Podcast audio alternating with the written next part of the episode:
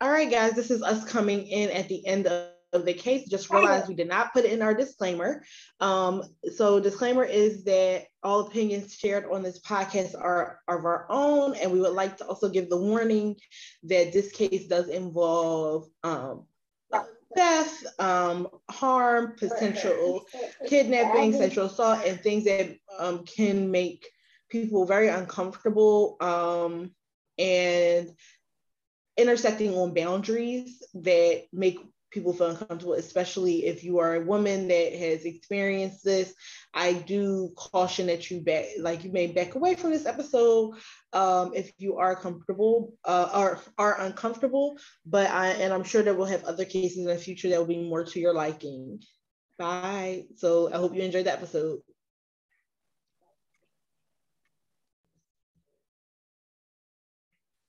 Let's go.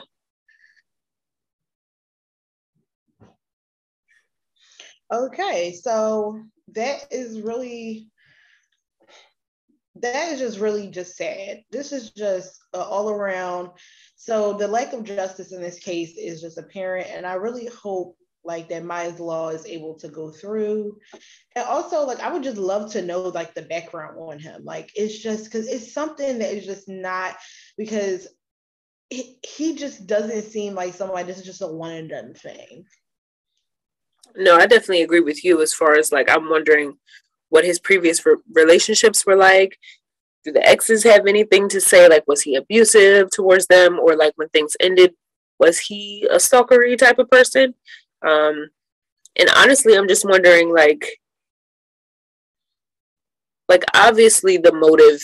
Well, the it's not really obvious. The motive could potentially be like, she turned me down. I wanted her, and now, like, he could have like forced his way into her apartment and then she's like, yo, get out of my apartment. And then he's, you know, it's a tussle back and forth.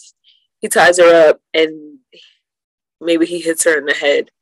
I wish that the medical examiner was able to find like more evidence on her so that there could be like a definite like this is what happened to her. But it's unfortunate the way things panned out. I'm I'm glad though that they they're pretty positive that Armando took her life and that the family does have her remains, that they have some sort of justice, um, some sort of, I'll say it again, justice. But at the end of the day, the two people who know what happened are unfortunately no longer with us. So I do want to say, and I know Latanya will probably re- reiterate this like, just be safe, as safe as you can. Make sure you're aware of your surroundings, keep your doors locked. You know, if you have any like uncomfortable or icky feelings about people, especially if you live in these um, in these apartment units, let somebody know. Like let your friend know if you're living by yourself, like give somebody your whereabouts. Just let them know how you're feeling, let management know. So that way somebody somewhere can hopefully be helpful.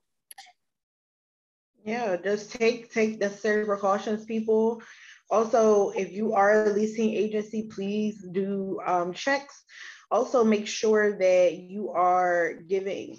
I know that like this may seem like an expense, but I feel like for safety purposes, make sure that there is another phone. Um, make sure that they're not using a personal device and that you can track like conversations between the maintenance person and the um, and the people that live in your home and making sure that they're like comfortable check in. It it is it it serves to just be checking in to make sure everything's okay than to just assume that everything is just going to be all right because it's never you never know. Oh, i'm sorry okay. I'm sorry did you hear her say i'm sorry it's okay no, I didn't hear. Oh no, I didn't hear her say that. Oh, great. Okay, we might not have to cut that out. She's putting on my sunglasses. She was like, "I'm sorry." I'm like, "Girl, shush." Okay. Uh, do we want to give any other thoughts on this? Honestly, I just I I, I want to definitely tell people that um when when you have this inkling feeling, it's great that your family can get in contact I did see that, you know, people on TikTok, I know TikTok crazy place, but these people have like this binder that you can apparently buy on um freaking uh Amazon if like something was to happen and it has information in it like contact information fingerprint sample you could put your fingerprint in there you could put like a piece of your hair um with like your hair follicle like so like if god forbid something was to happen to me i know in this day and age but like as a as we listen to true crime and we see a lot of id channel we know that this is quite possible. Um, old dental dental record information and you could put it in a safe spot and you can let like if people like are searching your house or whatever they can find this or you could put it in other places to make it so people just know what happened. And you can also place this with someone. Like you can give it to someone and be like hey like i'm trusting you with this information. If something was ever happened to me this is the information. And to let them know like you would never go missing. Here are the contacts.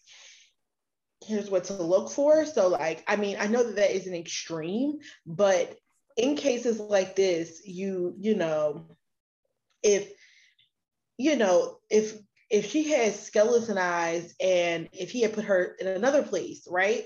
It was, po- it could be possible that we would, her body probably could have never been found. Yeah, he put her like in a wooded area, like right behind the apartment. So you know, at some point she would have been found, but anywhere else, any more time passed, who knows? Yeah, I like. I think that that that's something like we kind of minimizes the fact that people because if you have a car and opportunity and purpose in behind something like you're trying to get away with a crime, it is. And I don't know how he thought this was going to end because you put her behind the apartment, you know she's going to be found. But I think that he just thought that he had more time, he had more thought process. And I don't think that he was planning on necessarily committing suicide. I think that he just did not know where to go from there because he committed a, I don't think he quote unquote meant for it to get to that extreme. And when it did, he kind of just snapped out and was like, oh, what the F have, have I done? That's how it seemed to me too. And the police were even um, wanting to further investigate to to know if this was a planned thing because the way the way it kind of panned out, it seemed like it wasn't a plan a planned thing, and he kind of panicked um, and didn't realize that maybe you know maybe he pushed her and she hit her head, and he was just like, oh crap, now I got to figure out what to do. But um, and this is not in any way, shape, or form making any excuses for this man because at the end of the day, he took someone's life uh, someone that was important to other people and important to this world. So I just yeah, but, but it's also saying like my question is is like I like so if I'm going to be honest, like I'm going to like say like this is how I think it could have happened. I think that he came into the apartment. He potentially sadly said to say like he tried to harm her and he duct taped her and then whatever he did from there led to her death. And uh-huh. then it probably freaked him out. He probably didn't do anything to her. And then he was just like, I got to get rid of this. Like something has to happen. And her and took her to the back because it's the quickest way to get there, like on foot.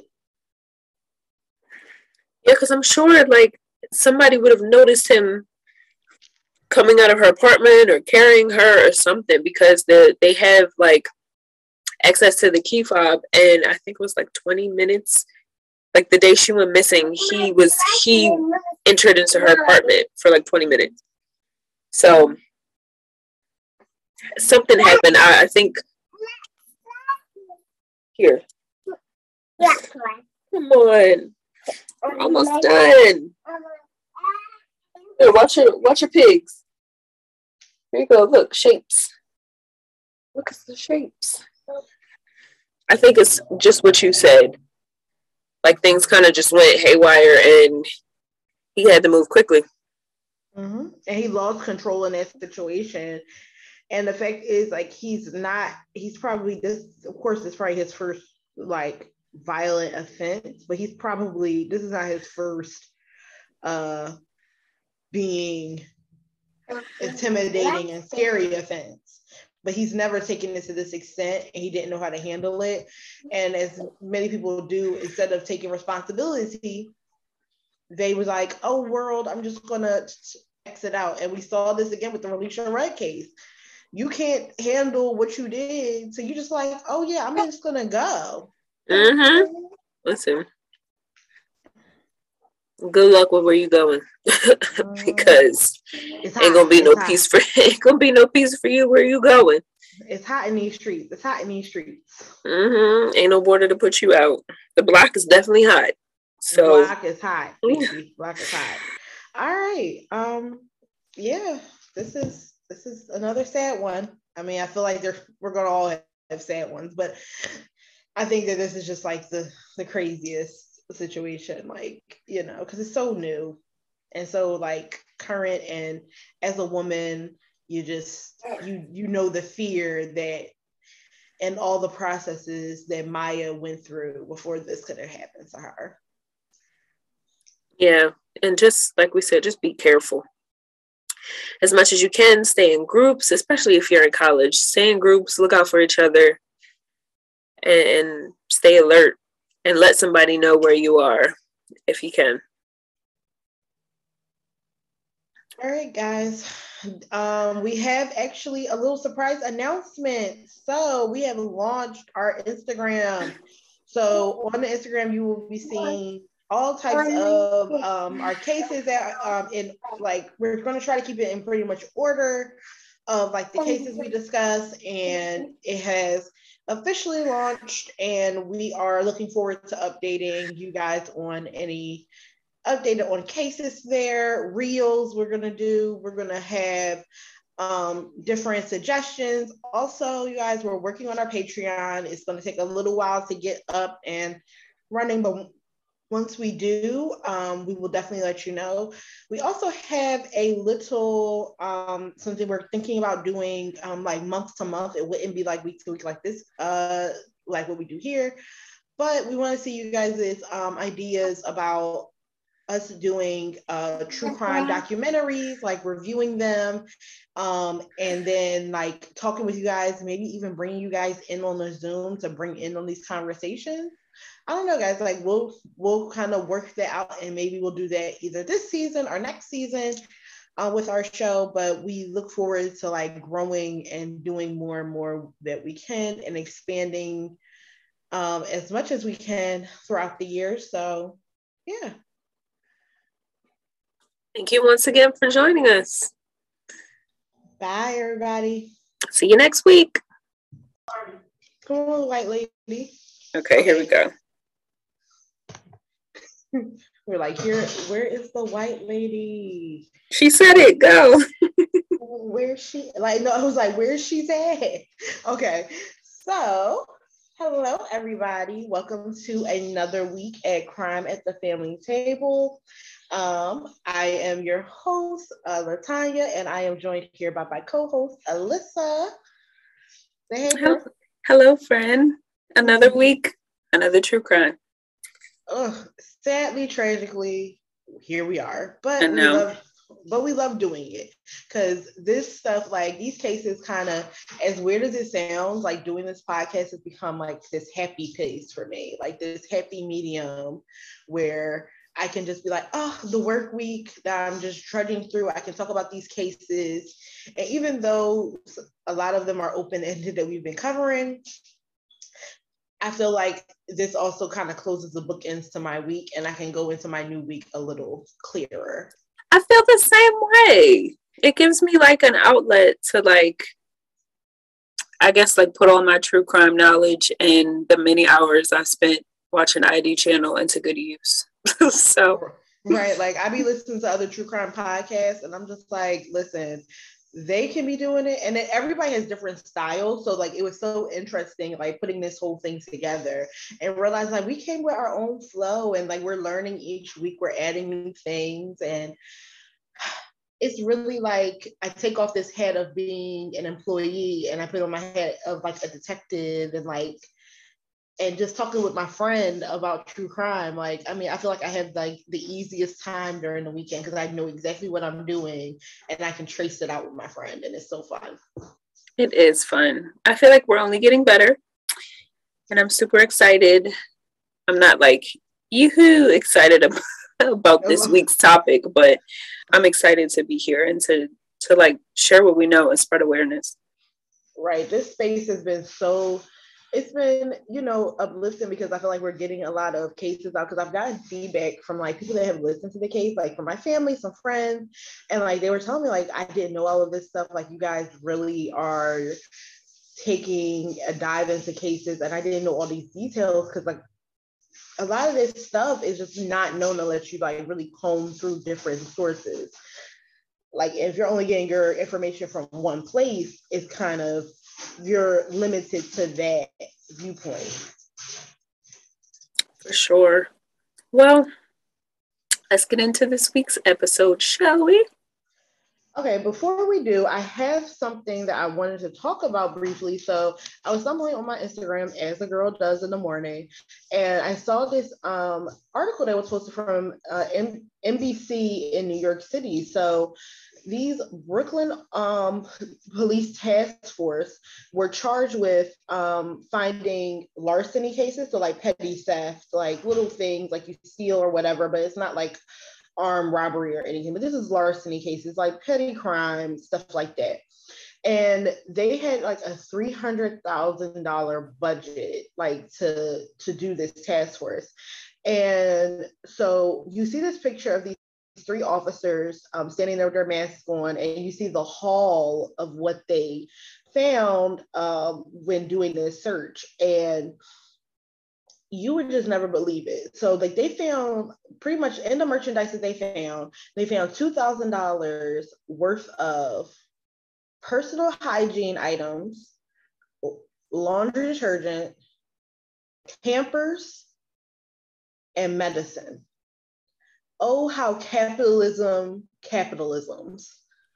Wait a minute. So this wasn't, I was thinking drugs, to say the truth. Like, no. I was like, they're going to find kilos and kilos of cocaine. Pampers? Pa- Pampers, medicine, Mucinex, to be more specific and they these are only from like 12 people and majority of these people like were like they were stealing from local Rite Aids so, um, so with petty larceny, they're looking at, like I said, petty crime cases. Like, so these are people that are stealing things that they can just fit into maybe a stroller or like their pockets. Like, it's really small stuff. Um, one of the things that I see, especially in my community, like go to the nearest Rite Aid, you have deodorant that's in um, beeping cases. You have um, formula that is in also the same type of casing. You have to ask for somebody to like you have to take that box like a box with the formula. You have to take it to the front and have them unlock it because they're saying this is a high theft item. And you know, I think in especially in underserved communities, we we always like we just look at that as just that's just the name of the game. Oh, people steal, like that's just what it is. But one of the things I have a, a huge issue with is that this is where society has left us that the in the richest country in the world that we like to pride ourselves on people are resorting to stealing laundry detergent mucinex and freaking pampers. Um I don't know if anyone knows this, but like if you go to like your Walmart, Rite Aid, wherever, you're gonna see like, for example, Pampers can run up like $50, $60, depending on the pack size. These are little packs that there's these people are selling also. And they were just so excited. Like they were like, oh, like this is what we did. This is the big haul, like the big bust.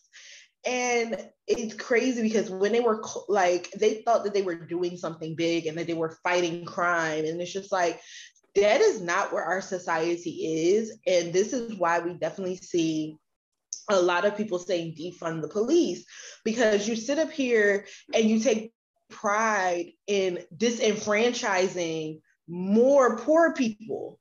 Then, because th- let's just also say that they're not just taking back the items, they have arrested those people. Those people now have charges and fines. Seriously. And it's just so messed up because you do see, like in other places, like it'll, it'll be cases like oh, officer didn't arrest this woman because she was stealing, but instead uh, got her a haul of stuff. Like you see stuff like that. But no, not these officers, not these people. no, no, no. And they knew that this was a bad look because they deleted this off of their page. It was deleted. But as we all know, and as the police like to tell you, the internet is forever. Mm-hmm. And so you have this image in this NBC article being passed around all over the internet. Um, people are also looking into trying to figure out who these 12 people are. Um, they want to know how they can donate to them, support them. And if I find any information out, I will definitely let you know. In any other cases I see like this, because this is just petty. Like, this is just a, a system of police that is put into and put into practice to protect the wealthiest in the world. Like Rite Aid is a multi-billion dollar industry. They write off theft like like we write off a bad decision we made last week. Yeah, they they have they literally have insurance in these stores and these big corporations for theft, like because they know that at some point somebody's gonna steal. But I don't know. I feel like, oh no, Maya's a week. Okay, it's okay. We know well, the I'm name. gonna I'm gonna get her to um get her tablet. Hold on. Maya. She went all the way downstairs. She's literally crying for her dad, and she went all the way downstairs looking for him. Oh. Hi, Pooty Choops. You want to get on your tablet? Yeah. Okay. You say hi to Latanya? No. No. say hi, Latanya. No. Hi, Maya Maya. No? Okay. Here. It's okay. I understand. Okay, I'm trying to keep her out of the line of the mic. She should be good. Did you poop again? Oh, um, what do you say? Oh. She keeps pooping. She won't stop.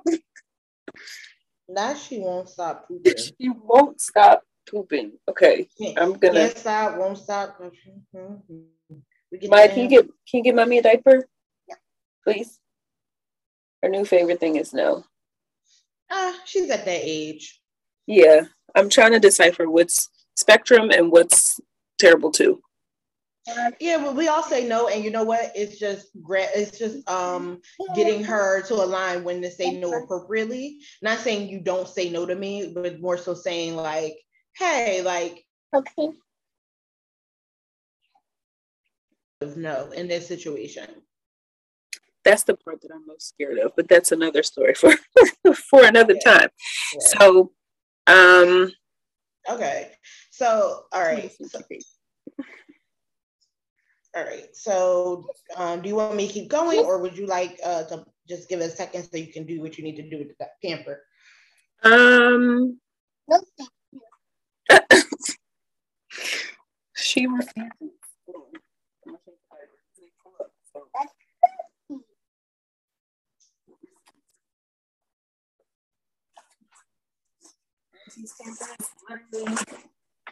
Take them off like pair of pants. Yeah, hoagie. Hoagie. Are you just gonna be super excited today and not quiet like how you were before? Because I need you to be quiet. So I want to tell you, uh, yesterday I went to the Philly AIDS store. You said the AIDS store? The Philly AIDS thrift store that's in South Street. I've never heard of it. Oh yeah, so um it is a thrift store. It's like right off of South Street. It's like towards the end of South Street, and it's like, what does it deal with? Um, how do I say that? Like, so like it, it's a thrift store and it's it's like three, it's like two levels and it's huge. Like inside, like it's just really big. And they have furniture, they have clothes, they have housewares, they have like kids stuff. and it's just like it's super interesting to see because uh like I go in there and I'm just like, oh, okay, like what am I gonna what am I gonna get today? And it's just like, ooh, like, do I want some glasses? Like literally like glass cups, like, or do you want like a table? And because me and my best friend, we're actually gonna buy a house together in a couple of years. And we are going to like a lot of our uh, stuff is going to come from our thrift, thrift stores because it's just cheaper. Like we literally saw like um like a, a wardrobe and like uh, a dro- uh, dresser drawers for like freaking how much for like for both the pairs for $125. Oh, that's great. and like all and like all we would have to do is just like do our little sanding and like repaint it and refurbish it. I need to go to this place. Oh yeah, like it's great. It's it's huge fun. And then and then they have like things down, down downstairs. Like so they have some VHS tapes. And I'm just like, y'all need to get rid of these because no one has a VHS player. Please. But they have a few like the like the classics, Matilda, my favorite freaking movie. That's my all-time favorite movie, Matilda. Then second. like I love the witchy stuff early and often. Um, and then it's Harriet, Harriet the Spy is my second favorite. Would you go over there, please? Stop no. talking. Any other time, she's quiet. Understand. Now she wants to be interactive. With now she's communicating.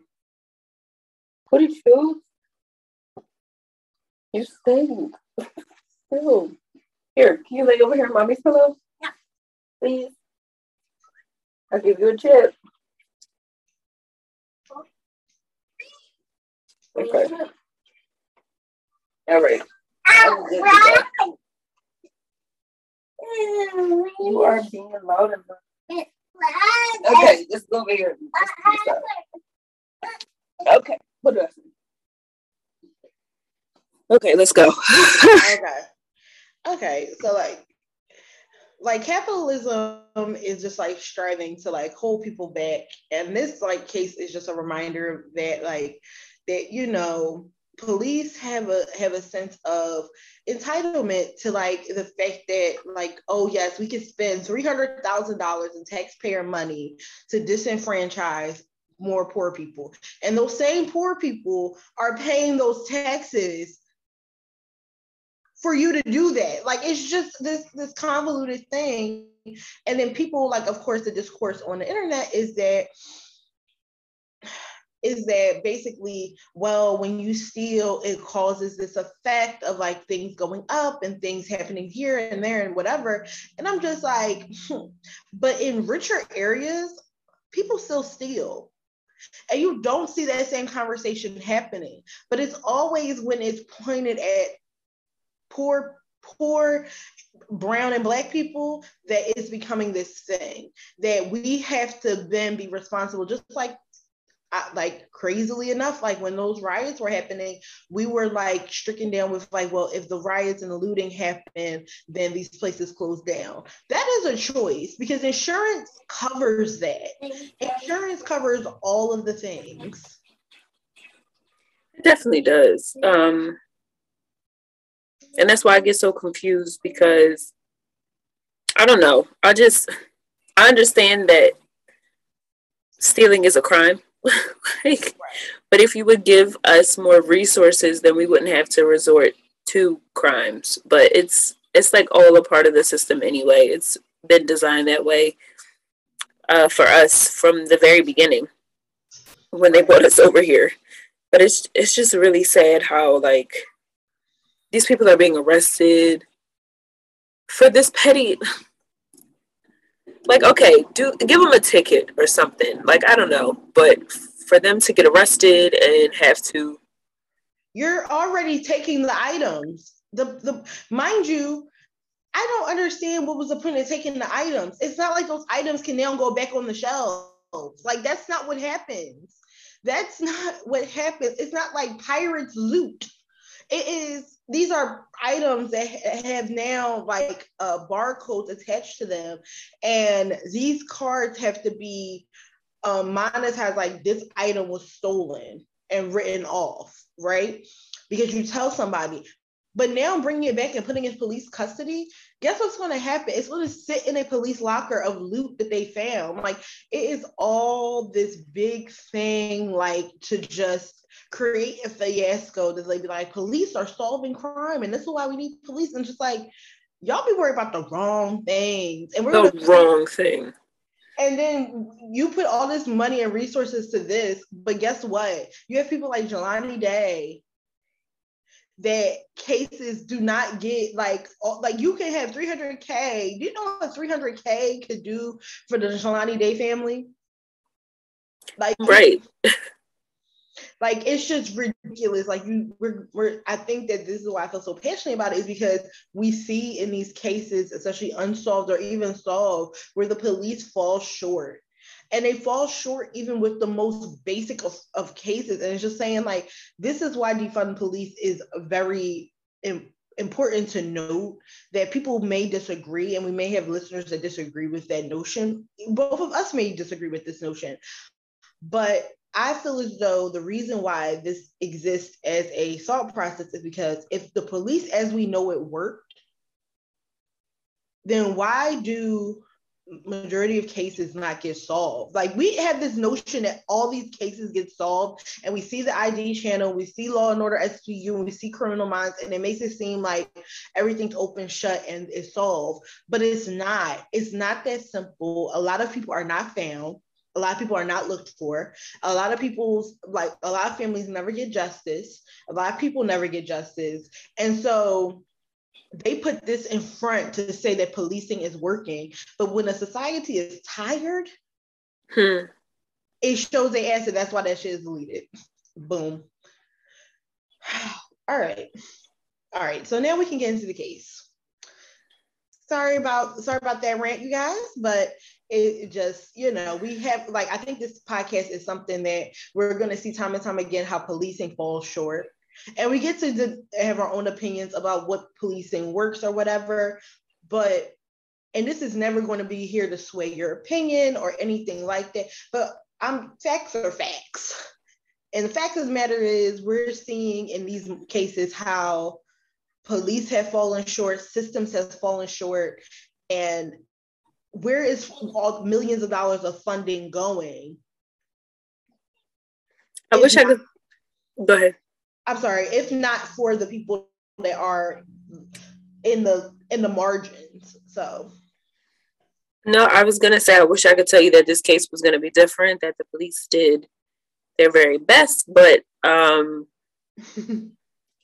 the truth of the matter is the system or like certain policies put in place is what failed this young lady. So I'm gonna talk a little bit about Miya Marcano.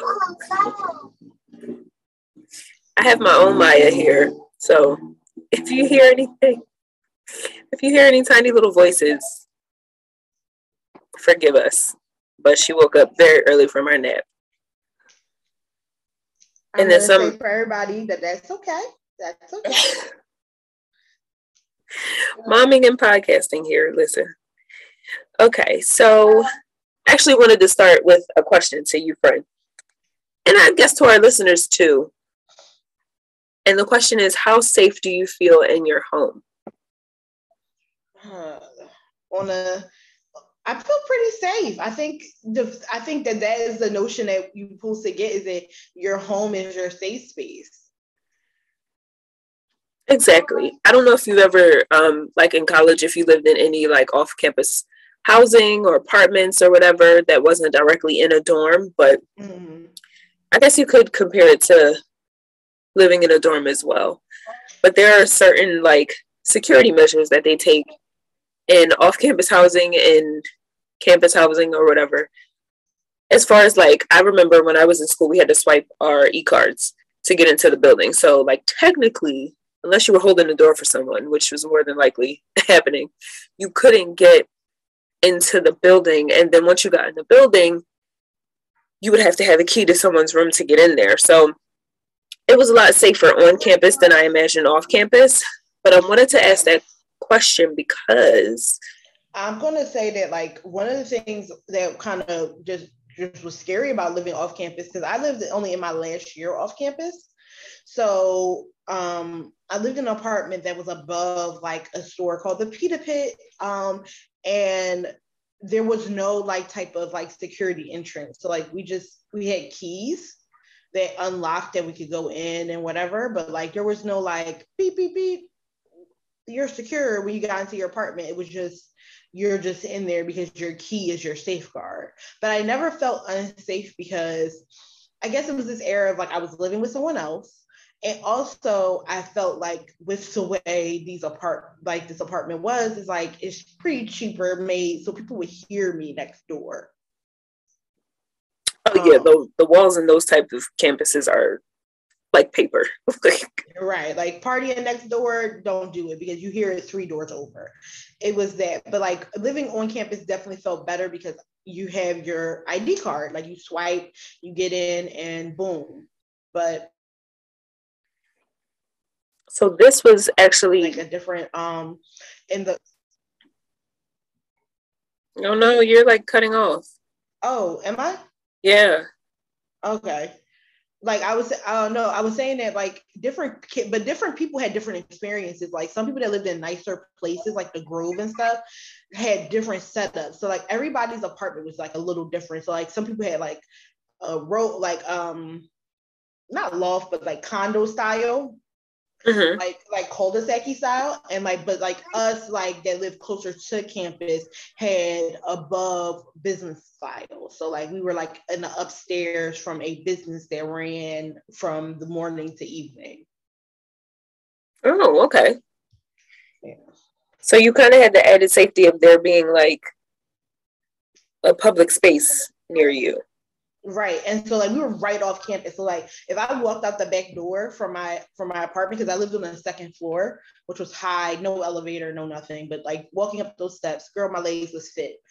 um, you could literally see campus like a food spot that we would usually go to uh for um for just like Chick-fil-A and some burgers and things like that was like right there. So like we were like right off campus. And so campus police will kind of come that way. Like it was really bustling. So like that was the extra air of security that because we lived so close to campus, it was always people. Y'all had a Chick-fil-A? yeah, girl. We had a little chick, a little mini Chick-fil-A. You could not use a gift card there because they were like a like an offshoot Chick Fil A, but like yeah, we had Chick Fil A. We had this this place like Burgers, uh, Burgers uh, Station, and then we had um Einstein's Bagels. Girl, bomb. Y'all was fancy. That that's hilarious. That that's all I heard was Chick Fil A. Mm-hmm. I'm jealous because we didn't have none of that stuff in Stroudsburg, but this case really like hit home for me, I guess, because I remember being a 19 year old college student and just all the all the positive memories came back, but then just the emotions of like this could have been you at some point. Like so I want to get into Miya's story because from going through like uh her foundations page because her family has a foundation that they created in her name, and I'll get into that towards the end. But just going through her pictures and what her family had to say and people who knew her, she just seemed like such a light and such uh, a great person to be around. So my my Maya agrees with me. Mm-hmm. so Miya Marcano was a 19 year old college student at Valencia College uh, in Orlando, Florida. And unfortunately, October 2nd, she was found dead in an area near her Florida apartment. Uh, the last time they saw her, or anybody saw her, was around 5 p.m. on September 24th at her apartment. So she not only lived there, she actually worked in a leasing office, and she usually got off at 5 o'clock. So that's the last, bless you. that's the last time somebody saw her, was her getting off from work. She wasn't it didn't take long for her to be reported missing. Um, I think it was after, I know it was after she didn't show up for a flight. She, her home was in Fort Lauderdale and she was going home for carnival with her family. They have like a carnival there uh, to celebrate like Caribbean culture, things like that. So she was supposed to go home and she had a flight that evening to go back home to Fort Lauderdale, but she never made the flight. So she was reported missing. And then three days after that, on September 27th, the building's maintenance man, Armando Caballero, was found dead of an apparent suicide. So I'm going to tie all that back in in a second. Yeah, because right now that's very strange. Right. So she's last seen on September 24th. She's getting off from work. That's the last time anybody sees her. Three days after that, they find the building's maintenance man who apparently killed himself on September 27th. Now, the family notices that Miya's missing. They're like, okay, this obviously is not like her. She was supposed to come home. We're supposed to do carnival together because that's something that they did. I'm sure it's a, a yearly thing. And they did it all the time. If you uh, Google her name, you'll see a bunch of pictures of her in the costumes, which are super beautiful. And she's super beautiful in them. Uh, her her father is actually a pretty well known DJ and her stepmom is like a like a media personality. So she was kind of like her family members were a thing like where she's from. Like she was known some of the soca community knew her.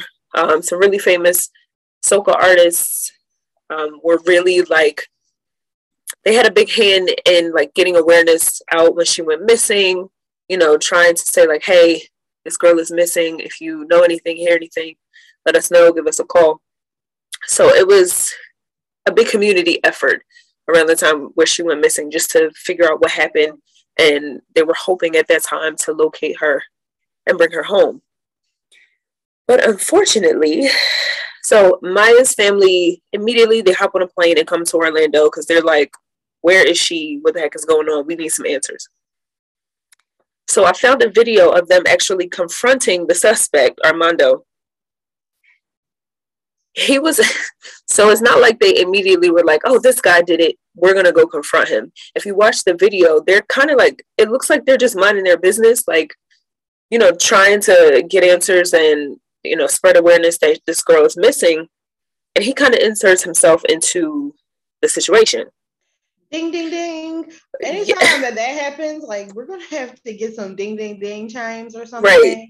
because inserting yourself into a case early on to stay close, that's a bad sign. That's a bad sign. Right. And it's like they were kind of like, where did you even come from? So they end up confronting him after they saw text messages between him and Miya. Um, and they were basically like, you were obsessed with her, you were fascinated with her. He was saying in some of the text messages, um, I'm going to give you my whole life savings. Uh, he was cash apping her money. I don't know whether she took it or not, but that's neither here nor there. But he was like, he was after her. Like he really was trying to get get with her. Uh, mind you, Miya was 19 at the time, and he uh, he was 27. I don't know about you, but I remember being 19 and 27 seemed so old to me obviously 27 is not old. I just turned 28, as everybody knows if you listen to last week's episode.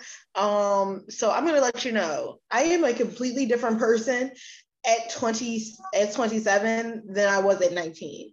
That like I'm an adult, I have like a lot of responsibilities. Like at 19, I was in college. So like I was a free spirit. Like I was not worried about nothing. Listen, I was balling out on $20 come on. And if you got any refund checks from financial aid, you was a refund check balling like a lot of us. Right. Like, listen, like I was like, oh, let me see this Gucci belt. Like that was me. come on. So, you know, and Miya, like I said, she was a very, very beautiful girl, and she seemed to have such a like a light and energy about her. So, you know, there's no surprise that he was attracted to her, but it's the way he goes about it because like life savings Yeah. handcuffing her money unwarranted. It seems like he is trying to basically like buy her and like insert himself. If if anyone's had like an uncomfortable interaction with a guy that is very strange and like he's overbearing, like they'll do stuff like that. They'll try to like say, "I'll do this, I'll give you this, I'll I'll I'll, I'll make this grand gesture," and it's just like, I don't need all of that. Please leave Yeah. me. And like we said, she had a job. She was a sophomore in college. She was working at her uh, apartment's leasing office. So, uh, you know, she she probably was just about her business, trying to go to school, you know, get more education, things like that. She seemed like she wasn't worried about him. And plus, like I said, at nineteen twenty seven seems so, so much older. You don't have much in common. And that makes me side eye him because it's like, uh, you, you pushing 30, bro. Like, what are you looking at a 19 year old girl for? She wasn't even alive when they were taking over for the 99s and the 2000s. Like, so what do you have in common right. with her? Like, what are you really after? And it's crazy because this really reminds it's so weird because it reminds me of two weeks ago where like when we're talking um about how like basically people that work in certain establishments now trying to bombard people who live at places like because um Miss Rudd, like her, the janitor, Mhm. trying to be involved with her. Like, it's just Mhm. like this man is a maintenance person. Like, what business do you have? I understand she did work for the leasing office, but she still is a resident of this home. And that is an uncomfortable dynamic because you know where she lives. And not only that, you have access. Right. To get to her because they have a master key. And in this apartment, they had key fobs. Thankfully, they had key fobs, but also that still didn't prevent uh, what happened. So if if you don't know, a key fob, if you like put your key fob up to the door to open the door, but it can also track who's coming in and out of the door. So you are assigned to a specific key fob. I'm sure as the maintenance man, he was assigned to a specific key fob, and if you like click it on the door, it can it can show that Armando entered into this door at 12:55 p.m. Um, so that's been good for the police to have like some sort of a timeline. But so in this confrontation, the family, like I said, they're basically like, you are obsessed. We have the text messages. They were able to get um, her phone and everything. And to my surprise, Armando is like, well, until we figure out what's going on, just don't beat me up. Oh, hold on. He went. He'll be back. All right, this part we're gonna have to cut out because she sounds like she lost her best friend. I Uh, know. hmm. Where's Pink falling over? Until he comes back, I can't help you. What am I to do? Okay. Okay. Yes. So. That's me rewinding. Um. He's just Okay. like, wait, wait. He said like he's like, don't beat me up. Like, sir, depending on the family, it might be more than a beat down. Just so you know. Like I'm like, who who says that? Like until we figure out what's going Nah, on, it's just don't Like, beat me. Oh, you. I think you cut out. No, I'm saying like, don't beat me up. Like, don't beat me up. Like, who are you? And then he says, if I'm guilty, why would I be here? And the family is like, sir, you inserted yourself. Nobody called for you to be here. Like at this point, Armando wasn't even like a suspect. They like the police had no reason to like search him or look into him or anything. He basically came out there and put himself in the middle of something. And then that's when they were like, oh, you the you the guy who was texting her back and forth. This this looks a little suspicious. And why wouldn't you be? Why wouldn't you be there? It's just like, well, yeah, because here's the thing. Just so everybody understands that you you want to be there because as the criminal, or the person like yeah like as a person of interest you may want to figure out where the police are and the family are he can delete his contact with her but he can't delete hers so it's just like he's trying to track like that's the reason why you would be there. You're trying to track where like where they are in the case. Like if they're getting close if the if the if the walls are caving in and where you should go about it. Because it's just like i'm pretty sure like if for example let's say he's guilty right? Mm-hmm. right if i'm the person that's guilty of this crime i'm going to see where you're at with this case. And but i'm also going to say weigh my options of what should i do? Should i stay close by? Should i back away? Should i maybe make a run for it? Like i'm pretty sure he weighed out all those options. So it's not like you're like you're doing anything special. You just weighed your options and you felt like this was the best option for you to do. And then you, like, nobody usually looks at the person that's trying to help look for the missing person. Like, we've seen that time and time again in these true crime documentaries and on Discovery, uh, the ID channel. We've seen time and time again that sometimes it's the person that's helping them look that actually committed the crime. So, of course, you would be there. Like you said, if you were guilty, of course, you would you would want to make yourself known because nobody's going to think, oh, the killer is going to come up to me and talk to me as her family member. Like, nobody in their right mind would do that. So, Mommy. you want to hug? This is so difficult because it's okay usually, usually he is. I'm glad we can edit things out mm-hmm. because usually he just takes her, but he. I was like, okay, she's taking a nap. Leave. Like, go ahead and leave now. But she woke up because I think she woke up because she pooped. hmm You And gonna she lay on mommy's like- pillow? She's like, my stomach's empty and now I'm full of energy. And she'll she won't make up for a wet diaper, but then poop. Dancing through Christmas, girl. You only on three percent. Okay, let me hurry up and do this because I'm I'm actually almost done with the information that I have for her case.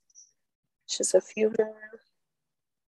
Here, dancing fruit Christmas. Which one? Dancing fruit Christmas here. Here you go. Happy holidays. This is dancing fruit Christmas tree. Girl, oh no, it's not. Maya, you're making this.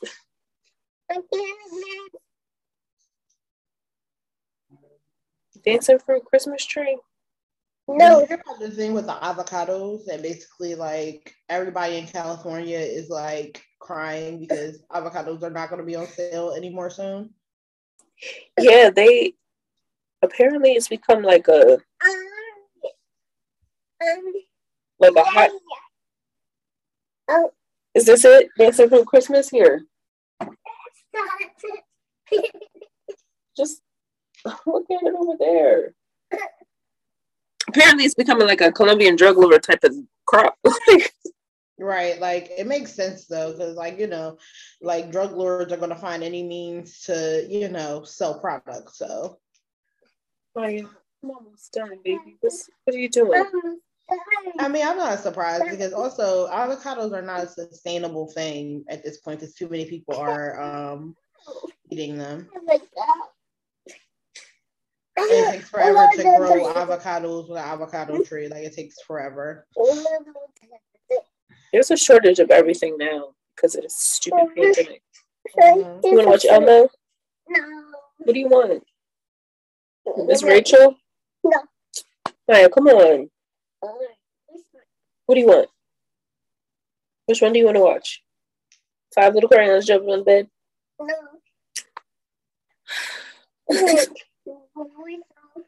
Miss Rachel? Here you go. Songs for little.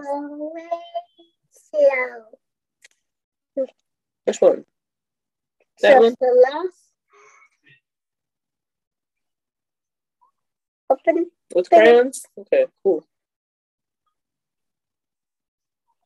Hi, friends. Over here, friends. Her nose is running so bad. Okay. Sorry, hopefully that'll. And we're back. Um. Okay, so the family wanted to get a wellness check done.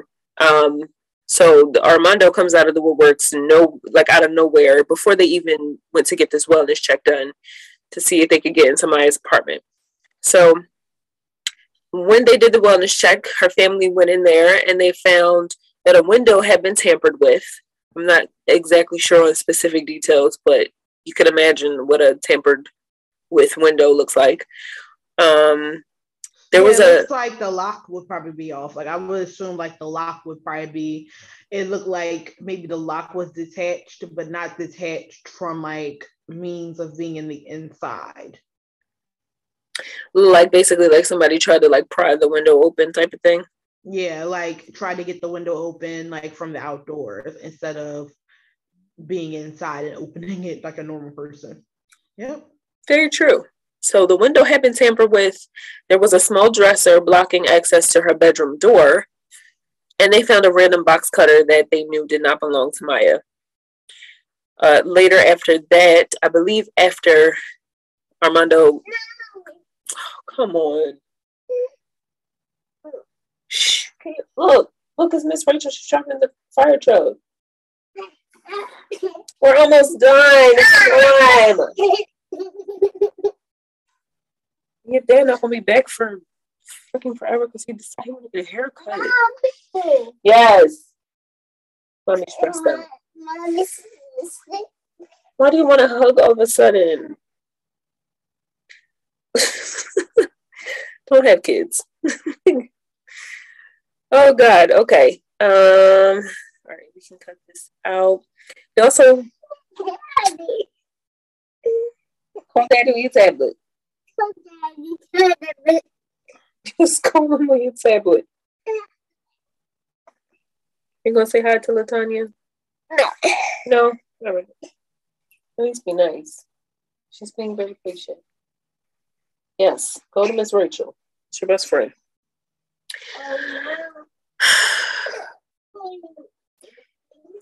Come on, lady. Oh Come on, no. please tell me. No, it didn't. You just being a baby douche. The the. Hold on. We need like that elevator music for technical difficulty. Like Did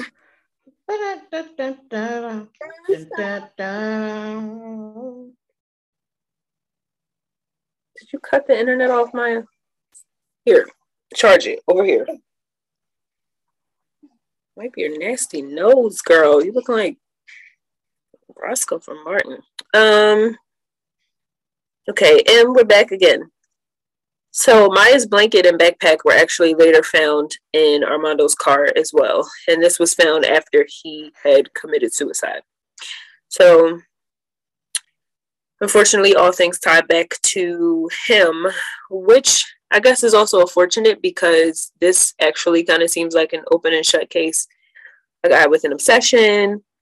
She turned down his uh, advances several times. She was just like, "Nah, I'm good." Like, you know, like we've all had to do. I feel like as women, especially Latanya and I being from Philly, like I'm pretty sure we've experienced un- experienced unwanted advances from men and even when you say no i'm good thank you uh, they keep going and going and going and this is pretty much i'm sure what maya had experienced Um, I think like something like almost comparable is like, you know, because I don't live like in my own spot right now.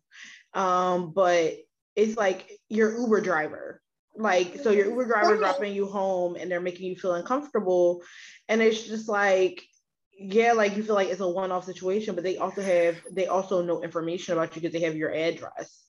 And so it's scary because you're sitting up here, you're just like, oh, like let me let me try to be nice or whatever and you're trying to be nice and you're trying to get this guy to like just keep it calm keep it cool until you're in a safe environment but it's super difficult because you don't know how much they'll escalate it yeah and it was like multiple things so not only is he the maintenance guy in your building i feel like something just happened to my sound no it's fine oh okay not only is he the maintenance guy in her building, he has a key fob that has access. It's a, a master key fob, so he has access to her apartment. He also at one point lived in the apartment building as well. She works with him, so there's multiple ways to gain access to her. Obviously, they have uh, each other's phone numbers, and honestly, that could have been for a work thing. Like, hey, we work together, and hey, what, like, what the heck happened?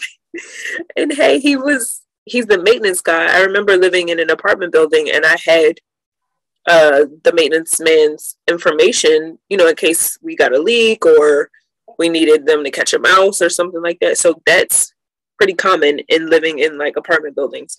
And yeah, it's common that workers also get like housing because it's like one of those things where they get discounted housing and things like that, especially as a maintenance person because you're like the eyes and ears of like the leasing office or like the um the manager of the apartment or whatever.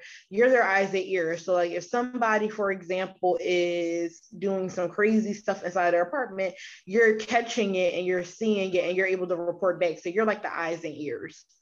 And it's easier to have you living in an apartment there. So that way you're able to at all hours of the day you're kind of just like on call which you would think would be a thing of feeling like that would make you feel safe. But in this case, he definitely violated her safety and her privacy. He just literally inserted himself into so many parts, so many areas of her life, mm-hmm. and later ended up taking her life. Um, when they found her on October 2nd, she was found with black duct tape around her neck, ankles, and wrists. And they were like tied behind her back. Like her um her feet and her hands were tied behind her back. She was only wearing a bra with jeans and a robe. Um, and they actually found her shirt in her purse, and they found her purse nearby. It had her ID in it. That's how they were able to identify her. Um, and her shirt, like I said, was in her purse nearby. So when the medical examiner got her body, they ruled her death an undetermined suicide that was only undetermined because her body had significantly decomposed in the week that she was missing. They said her remains had become a little skeletal. And at first I was confused because I was like, doesn't it take like years to for a body to become a skeleton? But I guess it was just starting that process and it only takes between like three weeks for it to start. Yeah. So, and also like like we've talked about before, exposure to the elements, especially hot elements, mm-hmm. like greatly increases that that outcome. And also, like I said, like exposure to the elements. So like she's found if like if your body's found outside, bugs, animals, they don't care about that. So it's just like it's not that you're just also decomposing; it's that things are eating you. Yeah. And they were definitely talking about the temperature uh, because as we all know, it is hot in Florida. And hot, muggy, hot, hot, muggy, and wet. Like, yeah. So we're talking about moisture. We're talking about high temperatures, especially during the day. Uh, of course, bugs and things like that. So unfortunately, they have not been able to really determine a cause of death for Miya. Um, but the police are, although technically the investigation is still ongoing, the police are very confident that um, Armando Caballero killed her. And it's just crazy. tragic. I'm looking at a picture. I'm looking at a picture of Armando, and I know this is nothing, but like he's not an ugly guy. He's not. That's what I thought. I was like, he's a pretty attractive guy. So why be so pressed and hung up on one person after she said, you know, like I'm good, no thank you, move on. And I think, you know what? And I think that that also comes with some part, maybe internalized bias that we think that people that would be doing these type of things have a look. And it's not a look. There is no look. like because here's the thing and that's how they're able to go kind of unnoticed because he probably walks around his regular life and was just like no one would ever know but he probably i would be willing to bet that he has had very uncomfortable relationships with women. He has probably had exes in his past that he probably was stalking. Mm-hmm. I would I would I would bet money that he has been stalking, making women feel uncomfortable. That this is not his first time doing this because he is way too comfortable. And I feel like all of the pieces were just aligned for a very dangerous situation. Like he had too much, he has so much access personal information and her like i'm going to say as a woman we all know we don't want to escalate things and make and be the bad guys. Like i feel like a lot of the time we like oh i don't want this person to lose their job. Like i don't want to be maybe i'm taking it wrong. If i just ignore him he'll get the picture and he'll just find someone yeah. else interest. But it's just like nope. It keeps going and it just keeps going. And in this case we have a man who is just just not willing to take the no and not willing to take the sign. Like because even a no even a kind of if, if it's not a definitive yes with confidence and with with a, a, glee behind it then it is a no. Like but but men in this type of mindset and people with this type of mindset just don't see that. They don't see the cues. As women when we look at a, this young girl doing these things like she's not paying you any attention. She's not doing it. This is a no. This is like i don't want to be bothered with you. Stop. Leave me alone. But guys that have this mentality and i'm hello? I'm still here. Is it okay. super quiet? Yeah it got so quiet. But it, it was um but it's like it's like guys like don't see that. And then it's like how do I say this? It's like one of those things where I think in a society today, with men with podcasts that like to tell, like that like to lift up men like this that make women almost feel uncomfortable and make it seem like well you just have to keep trying so you break her walls down and like you make her like she'll change her mind and it's just like they boost up men like this. We see now time and time again, they call it the red pill men, really make men like this feel like no is a suggestion to mm-hmm. yes. And it's crazy because I mean we we say it all the time or you hear it all the time, no means no. That's it. like uh, so I do want to say that Miya's family has started a foundation, uh, the Miya Marcano Foundation, to memorialize and celebrate the life, of course, of Miya Iman Mailing Marcano, born April 26, 2002. And unfortunately, she passed September 24th, 2021. Uh, the mission of the foundation is to support, educate, and provide resources to families of missing persons while advocating for the protection of your students and our most vulnerable population. So they want to bring awareness to the public about what to do when someone you know goes missing.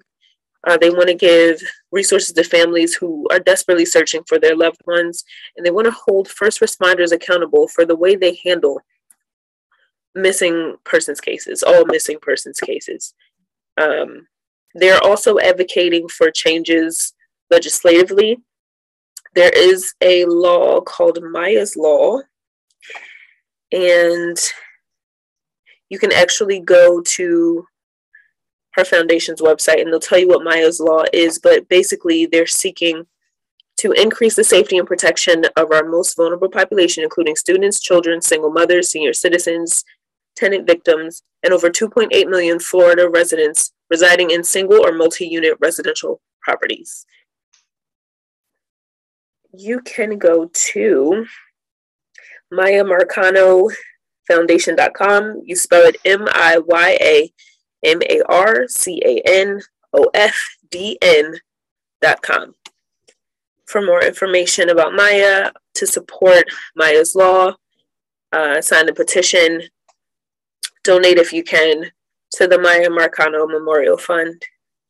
Uh, I just wanted to say that real quick before we give our thoughts, our final thoughts on this case. I feel like we should do a transition thing right there, like a transition sound. Yeah, like okay. So how about this? Uh, cut off the um recording and start it again, and then we can do it from there. Because it's just easy.